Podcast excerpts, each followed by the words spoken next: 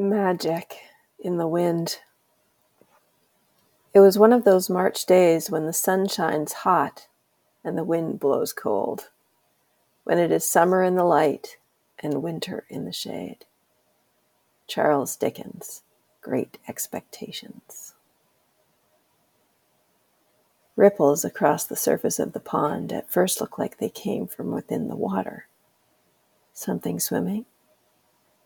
Could it be the wind traveling across the surface? The source unknown, the effect of ripples traveling along the surface causing a V like shape. But it's too early for fish or tadpoles or turtles. The wind can be magic like that. What magic do you want to feel right now?